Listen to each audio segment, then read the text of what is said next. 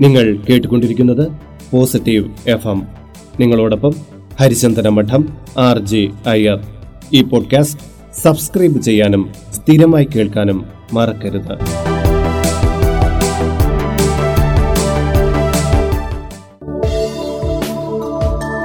നമുക്ക് ഒരുപാട് ആശകളുണ്ടാകും. പക്ഷേ എല്ലാം നിറവേറ്റുവാൻ സാധിച്ചു എന്ന് വരില്ല. കാരണം നമ്മുടെ ജീവിതം വളരെ ലഘുവായതാണ്. എല്ലാ ലക്ഷ്യങ്ങളും നേടിയെടുക്കുവാനുള്ള സമയം നമുക്ക് ലഭ്യമായില്ല എന്ന് വരാം. വിജയം ലക്ഷ്യമിടുന്നവർ അറിഞ്ഞിരിക്കേണ്ട ഒരു കഥയുണ്ട്.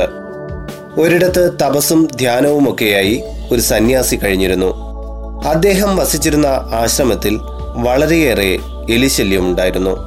ധ്യാനത്തിന് തടസ്സം നിൽക്കുന്ന എലികളെ തുരത്താൻ അദ്ദേഹം ഒരു പൂച്ചയെ കൊണ്ടുവന്ന് വളർത്തി. പൂച്ചയ്ക്ക് പാലിഷ്ടമാണല്ലോ. അതിനുവേണ്ടി സന്യാസി ഒരു പശുവിനെ വാങ്ങി ആശ്രമ പരിസരത്ത് കെട്ടി. അപ്പോഴാണ് പശുവിനെ നോക്കാനും വീട്ടുകാര്യങ്ങൾക്കുമായി ഒരു ജോലിക്കാരിയെ ആവശ്യമുണ്ട് എന്ന സത്യം അദ്ദേഹത്തിന് ബോധ്യമായത്. ജോലിക്കാരിയെ അന്വേഷിച്ചിറങ്ങിയപ്പോഴാണ് മനസ്സിലായത് നല്ല കൂലി കൊടുത്താലേ അവർ ജോലിക്ക് എത്തുകയുള്ളൂ എന്ന്.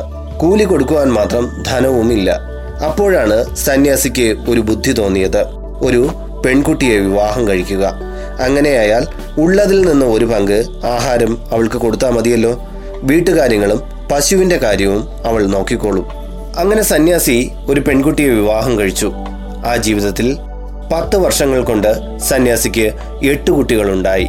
അപ്പോൾ അവരെ പോറ്റാനും പഠിപ്പിക്കാനും വഴക്കു പറയാനുമൊക്കെയായി സന്യാസിയുടെ സമയം മാറ്റിവെക്കേണ്ടി വന്നു. നിത്യവും ഏറി വരുന്ന ആവശ്യങ്ങളും അതിന് ധനം കണ്ടെത്തേണ്ട ആവശ്യവും സന്യാസിയെ നന്നേ വലച്ചു. അദ്ദേഹത്തിന്റെ ധ്യാനവും പോയി തപസ്സും പോയി. ആ മനുഷ്യൻ അങ്ങനെ ഒരു സന്യാസി അല്ലാതെയായി. നോക്കൂ ആഗ്രഹങ്ങൾ വർദ്ധിച്ചപ്പോഴുണ്ടായ അവസ്ഥ കണ്ടില്ലേ?